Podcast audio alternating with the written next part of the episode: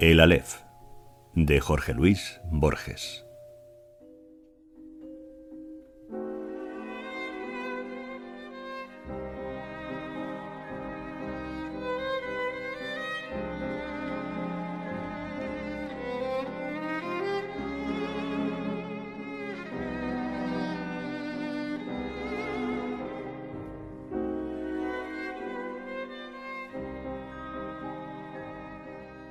La candente mañana de febrero en que Beatriz Viterbo murió, después de una imperiosa agonía que no se rebajó un solo instante ni al sentimentalismo ni al miedo, noté que las carteleras de fierro de la Plaza Constitución habían renovado no sé qué aviso de cigarrillos rubios.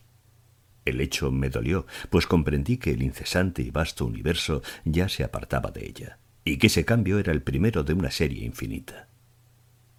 Cambiará el universo, pero yo no, pensé con melancólica vanidad. Alguna vez, lo sé, mi vana devoción la había exasperado. Muerta yo podía consagrarme a su memoria, sin esperanza, pero también sin humillación. Consideré que el 30 de abril era su cumpleaños. Visitar ese día la casa de la calle Caray para saludar a su padre y a Carlos Argentino Daneri, su primo hermano, era un acto cortés, irreprochable, tal vez ineludible. De nuevo aguardaría en el crepúsculo de la abarrotada salita. De nuevo estudiaría las circunstancias de sus muchos retratos. Beatriz Viterbo de perfil, en colores. Beatriz con antifaz, en los carnavales de 1921. La primera comunión de Beatriz. Beatriz el día de su boda con Roberto Alexandri. Beatriz poco después del divorcio en un almuerzo del club hípico. Beatriz en Quilmes con Delia San Marco Porcel y Carlos Argentino, Beatriz con el pequinés que le regaló Villegas a Edo. Beatriz de frente y de tres cuartos, sonriendo, la mano en el mentón. No estaría obligado, como otras veces, a justificar mi presencia con módicas ofrendas de libros. Libros cuyas páginas, finalmente, aprendí a cortar, para no comprobar, meses después, que estaban intactos. Beatriz Viterbo murió en 1929. Desde entonces no dejé pasar un 30 de abril sin volver a su casa. Yo solía llegar a las siete y cuarto y quedarme unos veinticinco minutos. Cada año aparecía un poco más tarde y me quedaba un rato más. En 1933 una lluvia torrencial me favoreció. Tuvieron que invitarme a comer. No desperdicié como es natural ese buen precedente. En 1934 aparecí, ya dadas las ocho, con un alfajor santafecino. Con toda naturalidad me quedé a comer. Así, en aniversarios melancólicos y vanamente eróticos, recibí las graduales confidencias de Carlos Argentino Taneri. Beatriz era alta, frágil, muy ligeramente inclinada. Había en su andar, si el oxímoron es tolerable, una como graciosa torpeza, un principio de éxtasis. Carlos Argentino es rosado, considerable, canoso, de rasgos finos. Ejerce no sé qué cargo subalterno en una biblioteca ilegible de los arrabales del sur. Es autoritario, pero también es ineficaz. Aprovechaba hasta hace muy poco las noches y las fiestas para no salir de su casa. A dos generaciones de distancia, la S italiana y la copiosa gesticulación italiana sobreviven en él. Su actividad mental es continua, apasionada, versátil y del todo insignificante. Abunda en inservibles analogías y en ociosos escrúpulos. Tiene, como Beatriz, grandes y afiladas manos hermosas. Durante algunos meses padeció la obsesión de Paul Fogg, menos por sus baladas que por la idea de una gloria intachable. Es el príncipe de los poetas de Francia, repetía con fatuidad. En vano te revolverás contra él, no lo alcanzará, no, la más inficionada de tus saetas. El 30 de abril de 1941 me permití agregar al alfajor una botella de coñac del país. Carlos Argentino lo probó, lo juzgó interesante y emprendió al cabo de unas copas una vindicación del hombre moderno.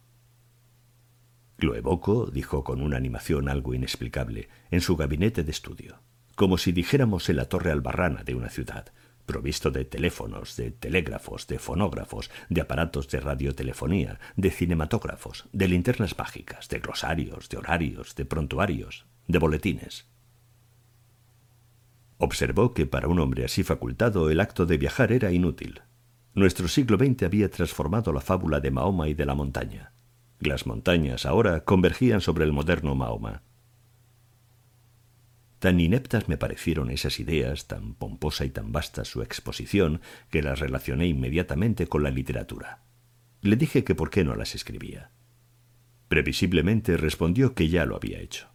Esos conceptos y otros no menos novedosos figuraban en el canto augural, canto prologal o simplemente canto prólogo de un poema en el que trabajaba hacía muchos años, sin reclam, sin bullanga ensordecedora, siempre apoyado en esos dos báculos que se llaman el trabajo y la soledad. Primero abría las compuertas a la imaginación, luego hacía uso de la lima. El poema se titulaba La Tierra, Tratábase de una descripción del planeta, en la que no faltaban, por cierto, la pintoresca digresión y el gallardo apóstrofe. Le rogué que me leyera un pasaje, aunque fuera breve. Abrió un cajón del escritorio, sacó un alto legajo de hojas de bloque estampadas con el membrete de la biblioteca Juan Crisóstomo Lafinur y leyó con sonora satisfacción. He visto como el griego las urbes de los hombres, los trabajos, los días de varia luz, el hambre, no corrijo los hechos, no falseo los nombres, pero el voyage que narro es Autour de ma chambre. Estrofa a todas luces interesante, dictaminó. El primer verso granjea el aplauso del catedrático, del académico, del helenista, cuando no de los eruditos a la violeta, sector considerable de la opinión. El segundo pasa de Homero a Hesíodo, todo un implícito homenaje en el frontis del flamante edificio al padre de la poesía didáctica, no sin remozar un procedimiento cuyo abolengo está en la escritura, la enumeración, congerie o conglobación. El tercero, barroquismo, decadentismo, culto depurado y fanático de la forma, consta de dos hemistiquios gemelos. El cuarto, francamente bilingüe, me asegura el apoyo incondicional de todo espíritu sensible a los desenfadados envites de la facecia.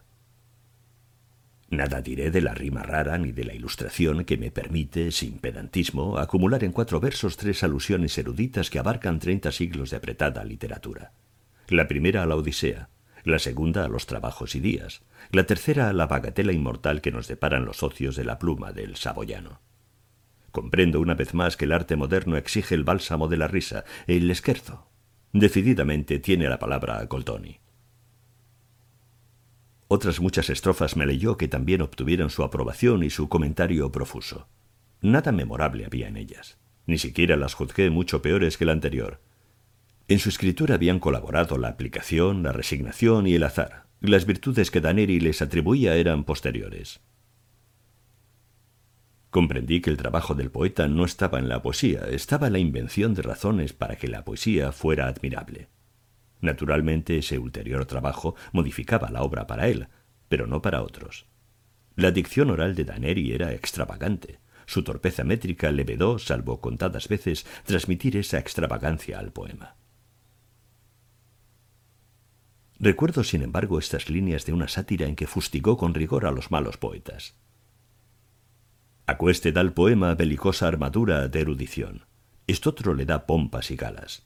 Ambos baten en vano las ridículas alas. Olvidaron cuitados el factor hermosura. Solo el temor de crearse un ejército de enemigos implacables y poderosos lo disuadió, me dijo, de publicar sin miedo el poema. Una sola vez en mi vida he tenido ocasión de examinar los quince mil dodecasílabos del Poliolbión, esa epopeya topográfica en la que Michael Drayton registró la fauna, la flora, la hidrografía, la orografía, la historia militar y monástica de Inglaterra.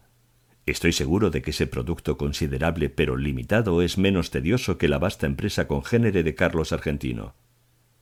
Este se proponía versificar toda la redondez del planeta en 1941 ya había despachado unas hectáreas del estado de Queensland, más de un kilómetro del curso de Lob, un gasómetro al norte de Veracruz, las principales casas de comercio de la parroquia de la Concepción, la quinta de Mariana Cambaceres de Alvear en la calle 11 de septiembre, en Belgrano, y un establecimiento de baños turcos no lejos del acreditado acuario de Brighton.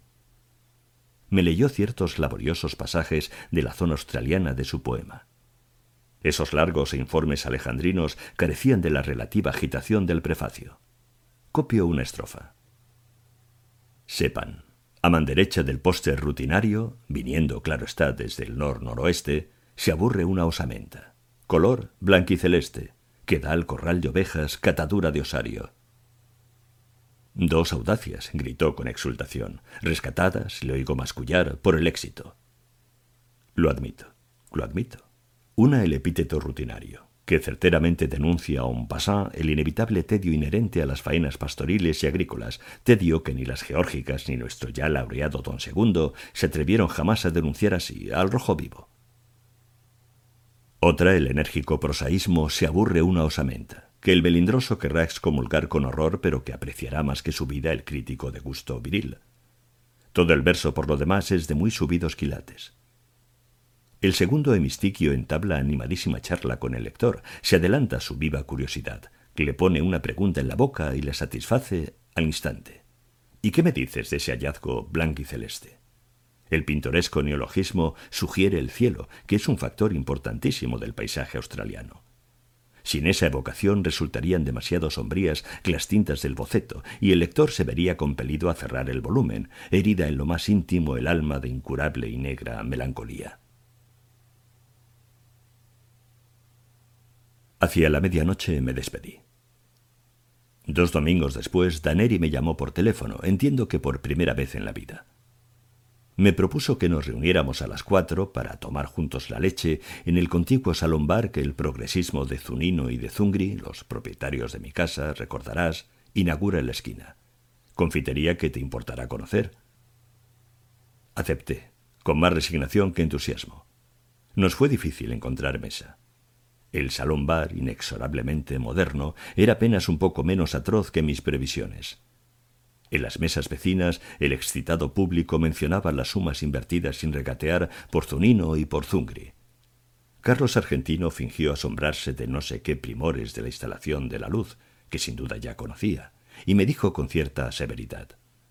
Mal de tu grado habrás de reconocer que este local se parangona con los más encopetados de flores. Me releyó después cuatro o cinco páginas del poema. Las había corregido según un depravado principio de ostentación verbal. Donde antes escribió azulado, ahora abundaba en azulino, azulenco y hasta azulillo. La palabra lechoso no era bastante fea para él. En la impetuosa descripción de un lavadero de lanas prefería lactario, lacticinoso, lactescente, clechal. Denostó con amargura a los críticos.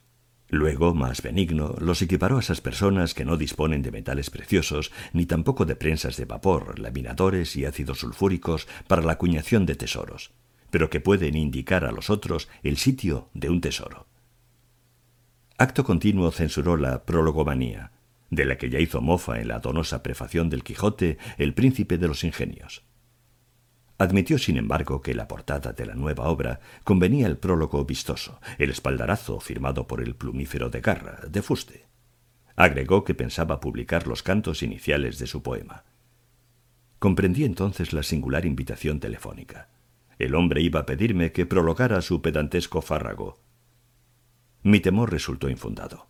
Carlos Argentino observó con admiración rencorosa que no creía errar el epíteto al calificar de sólido el prestigio logrado en todos los círculos por Álvaro Melián Lafinur, hombre de letras, que si yo me empeñaba prologaría con embeleso el poema. Para evitar el más imperdonable de los fracasos, yo tenía que hacerme portavoz de dos méritos inconcursos, la perfección formal y el rigor científico, porque ese dilatado jardín de tropos, de figuras, de galanuras, no tolera un solo detalle que no confirme la severa verdad.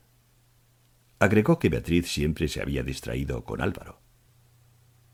Asentí, profusamente asentí.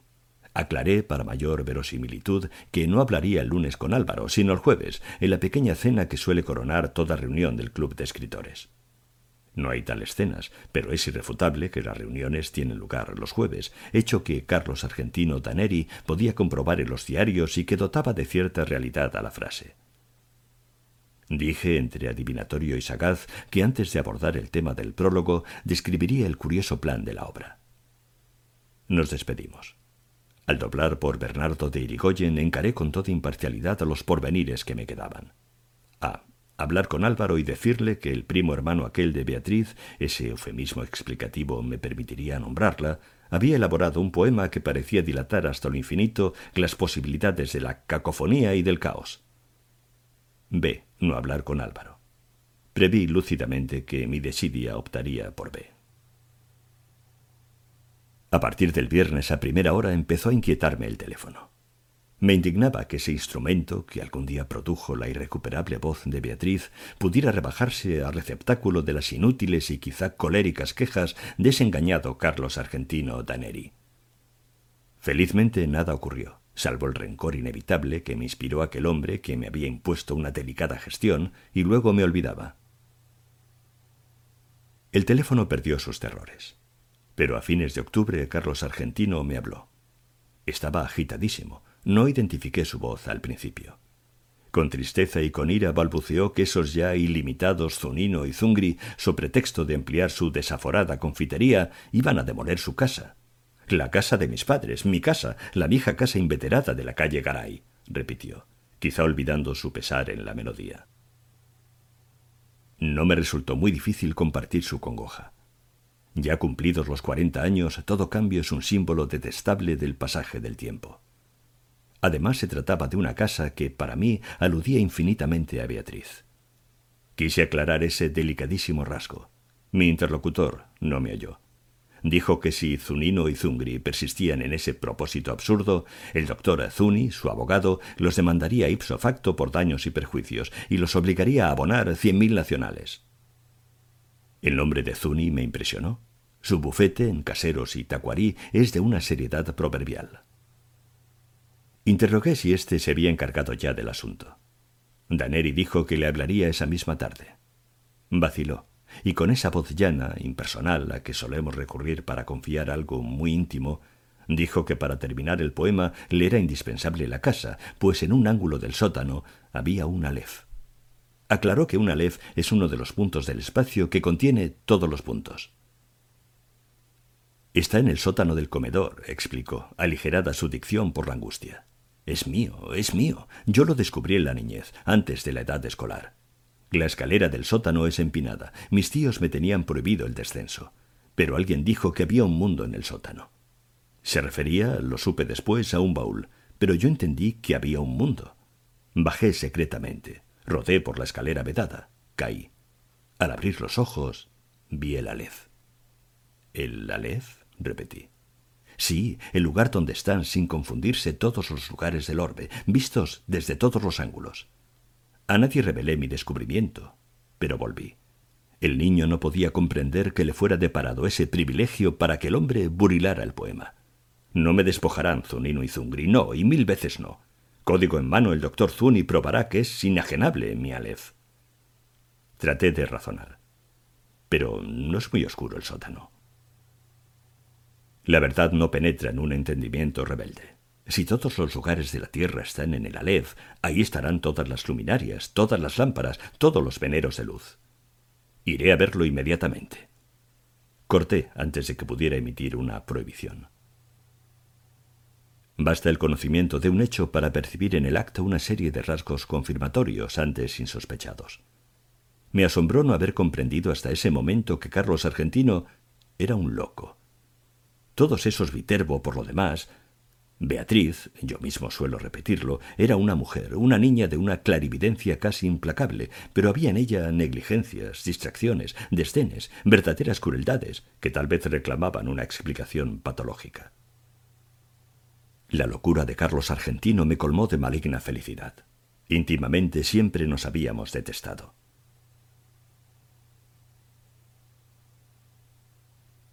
En la calle Garay la sirvienta me dijo que tuviera la bondad de esperar. El niño estaba como siempre en el sótano revelando fotografías. Junto al jarrón sin una flor, en el piano inútil, sonreía, más intemporal que anacrónico, el gran retrato de Beatriz en torpes colores. No podía vernos nadie. En una desesperación de ternura me aproximé al retrato y le dije Beatriz, Beatriz Elena, Beatriz Elena Viterbo, Beatriz querida. Beatriz perdida para siempre. Soy yo, soy Borges. Carlos entró poco después. Habló con sequedad. Comprendí que no era capaz de otro pensamiento que de la perdición del Aleph. Una copita del pseudo coñac ordenó y te zampuzarás en el sótano. Ya sabes, el decúbito dorsal es indispensable. También lo son la oscuridad, la inmovilidad, cierta acomodación ocular. Te acuestas en el piso de baldosas y fijas los ojos en el decimonono escalón de la pertinente escalera. Me voy, bajo la trampa y te quedas solo. Algún roedor te mete miedo, fácil empresa. A los pocos minutos ves el Aleph, el microcosmo de alquimistas y cabalistas, nuestro concreto amigo proverbial, el multum imparvo. Ya en el comedor agregó. Claro está que si no lo ves tu incapacidad no invalida mi testimonio. Baja. Muy en breve podrás entablar un diálogo con todas las imágenes de Beatriz. Bajé con rapidez, harto de sus palabras insustanciales. El sótano, apenas más ancho que la escalera, tenía mucho de pozo. Con la mirada busqué en vano el baúl de que Carlos Argentino me habló. Unos cajones con botellas y unas bolsas de lona entorpecían un ángulo. Carlos tomó una bolsa, la dobló y la acomodó en un sitio preciso. La almohada es humildosa, explicó, pero si la levanto un solo centímetro no verás ni una pizca y te quedas corrido y avergonzado. Repantiga en el suelo ese corpachón y cuenta diecinueve escalones. Cumplí con sus ridículos requisitos. Al fin se fue. Cerró cautelosamente la trampa. La oscuridad, pese a una endija que después distinguí, pudo parecerme total. Súbitamente comprendí mi peligro me había dejado soterrar por un loco luego de tomar un veneno. Las bravatas de Carlos transparentaban el íntimo terror de que yo no viera el prodigio. Carlos, para defender su delirio, para no saber que estaba loco, tenía que matarme. Sentí un confuso malestar que traté de atribuir a la rigidez y no a la operación de un narcótico. Cerré los ojos. Los abrí. Entonces vi el Aleph. Arribo ahora al inefable centro de mi relato. Empieza aquí mi desesperación de escritor. Todo lenguaje es un alfabeto de símbolos cuyo ejercicio presupone un pasado que los interlocutores comparten. ¿Cómo transmitir a los otros el infinito Aleph que mi temerosa memoria apenas abarca? Los místicos, en análogo trance, prodigan los emblemas. Para significar la divinidad, un persa habla de un pájaro que de algún modo es todos los pájaros. Alanus de insulis, de una esfera cuyo centro está en todas partes y la circunferencia en ninguna. Ezequiel de un ángel de cuatro caras que a un tiempo se dirige al oriente y al occidente, al norte y al sur. No en vano rememoro esas inconcebibles analogías. Alguna relación tienen con el Aleph. Quizá los dioses no me negarían el hallazgo de una imagen equivalente, pero este informe quedaría contaminado de literatura, de falsedad. Por lo demás, el problema central es irresoluble la enumeración siquiera parcial de un conjunto infinito. En ese instante gigantesco he visto millones de actos delitables o atroces, pero ninguno me asombró como el hecho de que todos ocuparan el mismo punto, sin superposición y sin transparencia. Lo que vieron mis ojos fue simultáneo. Lo que transcribiré sucesivo, porque el lenguaje lo es. Algo, sin embargo, recogeré. En la parte inferior del escalón, hacia la derecha, vi una pequeña esfera tornasolada de casi intolerable fulgor. Al principio la creí giratoria. Luego comprendí que ese movimiento era una ilusión producida por los vertiginosos espectáculos que encerraba. El diámetro del Aleph sería de dos o tres centímetros, pero el espacio cósmico estaba ahí, sin disminución de tamaño. Cada cosa, la luna del espejo, digamos, era infinitas cosas, porque yo claramente la veía desde todos los puntos del universo. Vi el populoso mar, vi el alba y la tarde, vi las muchedumbres de América, vi una plateada telaraña en el centro de una negra pirámide. Vi un laberinto roto, era Londres, vi interminables ojos inmediatos escrutándose en mí como en un espejo. Vi todos los espejos del planeta y ninguno me reflejó. Vi en un traspatio de la calle Soler las mismas baldosas que hace treinta años vi en el zaguán de una casa en Frei Ventos. Vi racimos, nieve, tabaco, vetas de metal, vapor de agua. Vi convexos desiertos ecuatoriales y cada uno de sus granos de arena. Vi en Inverness a una mujer que no olvidaré. Vi la violenta cabellera, el altivo cuerpo. Vi un cáncer en el pecho. Vi un círculo de tierra seca en una vereda donde antes hubo un árbol. Vi una quinta de Atrogué, un ejemplar de la primera versión inglesa de Plinio, la de Philemon Holland. Vi a un tiempo cada letra de cada página, De chico yo solía maravillarme de que las letras de un volumen cerrado no se mezclaran y perdieran en el decurso de la noche. Vi la noche y el día contemporáneo. Vi un poniente en Querétaro que parecía reflejar el color de una rosa en Bengala. Vi mi dormitorio sin nadie. Vi en un gabinete de Alkmaar un globo terráqueo entre dos espejos que lo multiplican sin fin. Vi caballos de crina remolinada en una playa del mar Caspio en el alba. Vi la delicada osatura de una mano. Vi a los sobrevivientes de una batalla enviando tarjetas postales. Vi en un escaparate de Mirzapur una baraja española. Vi las sombras oblicuas de unos helechos en el suelo de un invernáculo. Vi tigres, émbolos, bisontes, marejadas y ejércitos. Vi todas las hormigas que hay en la tierra. Vi un astrolabio persa. Vi en un cajón del escritorio, y la letra me hizo temblar, cartas obscenas, increíbles, precisas, que Beatriz había dirigido a Carlos Argentino. Vi un adorado monumento en la chacarita. Vi la reliquia atroz de lo que deliciosamente había sido Beatriz Viterbo. Vi la circulación de mi oscura sangre, vi el engranaje del amor y la modificación de la muerte. Vi el Aleph desde todos los puntos. Vi en el Aleph la tierra, y la tierra otra vez el Aleph, y en el Aleph la tierra. Vi mi cara y mis vísceras, vi tu cara, y sentí vértigo, y lloré, porque mis ojos habían visto ese objeto secreto y conjetural, cuyo nombre usurpan los hombres, pero que ningún hombre ha mirado. El inconcebible universo. Sentí infinita veneración, infinita lástima. Tarumba habrás quedado de tanto curiosear donde no te llaman, dijo una voz aborrecida y jovial. Aunque te devanes los sesos, no me pagarás en un siglo esta revelación. Qué observatorio formidable, Che Borges. Los zapatos de Carlos Argentino ocupaban el escalón más alto. En la brusca penumbra acerté a levantarme y a balbucear. Formidable, sí, formidable. La indiferencia de mi voz me extrañó. Ansioso, Carlos Argentino insistía. ¿Lo viste todo bien, en colores? En ese instante concebí mi venganza. Benévolo, manifiestamente apiadado, nervioso, evasivo, agradecí a Carlos Argentino Daneri la hospitalidad de su sótano y lo insté a aprovechar la demolición de la casa para alejarse de la perniciosa metrópoli, que a nadie, créame que a nadie, perdona. Me nequé con suave energía a discutir el Aleph. Lo abracé al despedirme y le repetí que el campo y la serenidad son dos grandes médicos. En la calle, en las escaleras de Constitución, en el subterráneo, me parecieron familiares todas las caras. Temí que no quedara una sola cosa capaz de sorprenderme. Temí que no me abandonara jamás la impresión de volver. Felizmente, al cabo de unas noches de insomnio, me trabajó otra vez el olvido. Postdata del primero de marzo de 1943. A los seis meses de la demolición del inmueble de la calle Garay, la editorial Procusto no se dejó arredrar por la longitud del considerable poema y lanzó al mercado una selección de trozos argentinos. Huelga repetir lo ocurrido. Carlos Argentino Daneri recibió el segundo Premio Nacional de Literatura. Recibí tu apenada congratulación, me escribió. Bufas, mi lamentable amigo de envidia, pero confesarás, aunque te ahogue, que esta vez pude coronar mi bonete con la más roja de las plumas, mi turbante con el más califa de los rubíes. El primero fue otorgado al doctor Aita, el tercero al doctor Mario Bonfanti.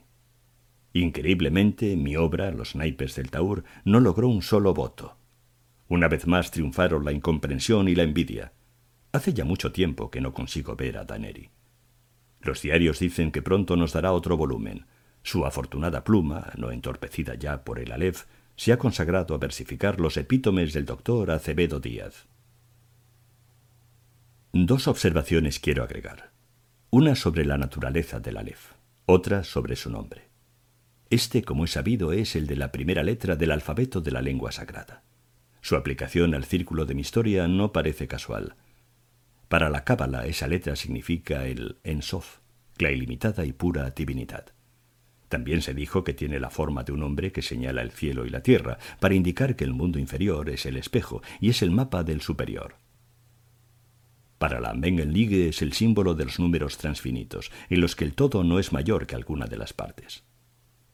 Yo querría saber, ¿Eligió Carlos Argentino ese nombre o lo leyó, aplicado a otro punto donde convergen todos los puntos, en alguno de los textos innumerables que el Aleph de su casa le reveló? Por increíble que parezca, yo creo que hay o que hubo otro Aleph. Yo creo que el Aleph de la calle Garay era un falso Aleph. Doy mis razones. Hacia 1867 el capitán Barton ejerció en el Brasil el cargo de cónsul británico. En julio de 1942, Pedro Enrique Zureña descubrió en una biblioteca de Santos un manuscrito suyo que versaba sobre el espejo que atribuye el Oriente a Iskandar Zu al-Karnain o Alejandro Bicorne de Macedonia. En su cristal se reflejaba el universo entero. Barton menciona otros artificios congéneres, la séptuple copa de Kae Josru, el espejo que Tariq Benceyad encontró en una torre, el espejo que Luciano de Samosata pudo examinar en la luna, la lanza especular que el primer libro del satiricón de Capella atribuye a Júpiter, el espejo universal de Merlín, redondo y hueco y semejante a un mundo de vidrio, y añade estas curiosas palabras. Pero los anteriores, además del defecto de no existir, son meros instrumentos de óptica. Los fieles que concurren a la mezquita de Amr en el Cairo saben muy bien que el universo está en el interior de una de las columnas de piedra que rodean el patio central. Nadie, claro está, puede verlo, pero quienes acercan el oído a la superficie declaran percibir al poco tiempo su atareado rumor. La mezquita data del siglo VII. Las columnas proceden de otros templos de religiones antiislámicas pues como ha escrito Aben Khaldun, en las repúblicas fundadas por nómadas es indispensable el concurso de forasteros para todo lo que sea albañilería. ¿Existe ese alef lo íntimo de una piedra? ¿Lo he visto cuando vi todas las cosas y lo he olvidado? Nuestra mente es porosa para el olvido. Yo mismo estoy falseando y perdiendo bajo la trágica erosión de los años los rasgos de Beatriz.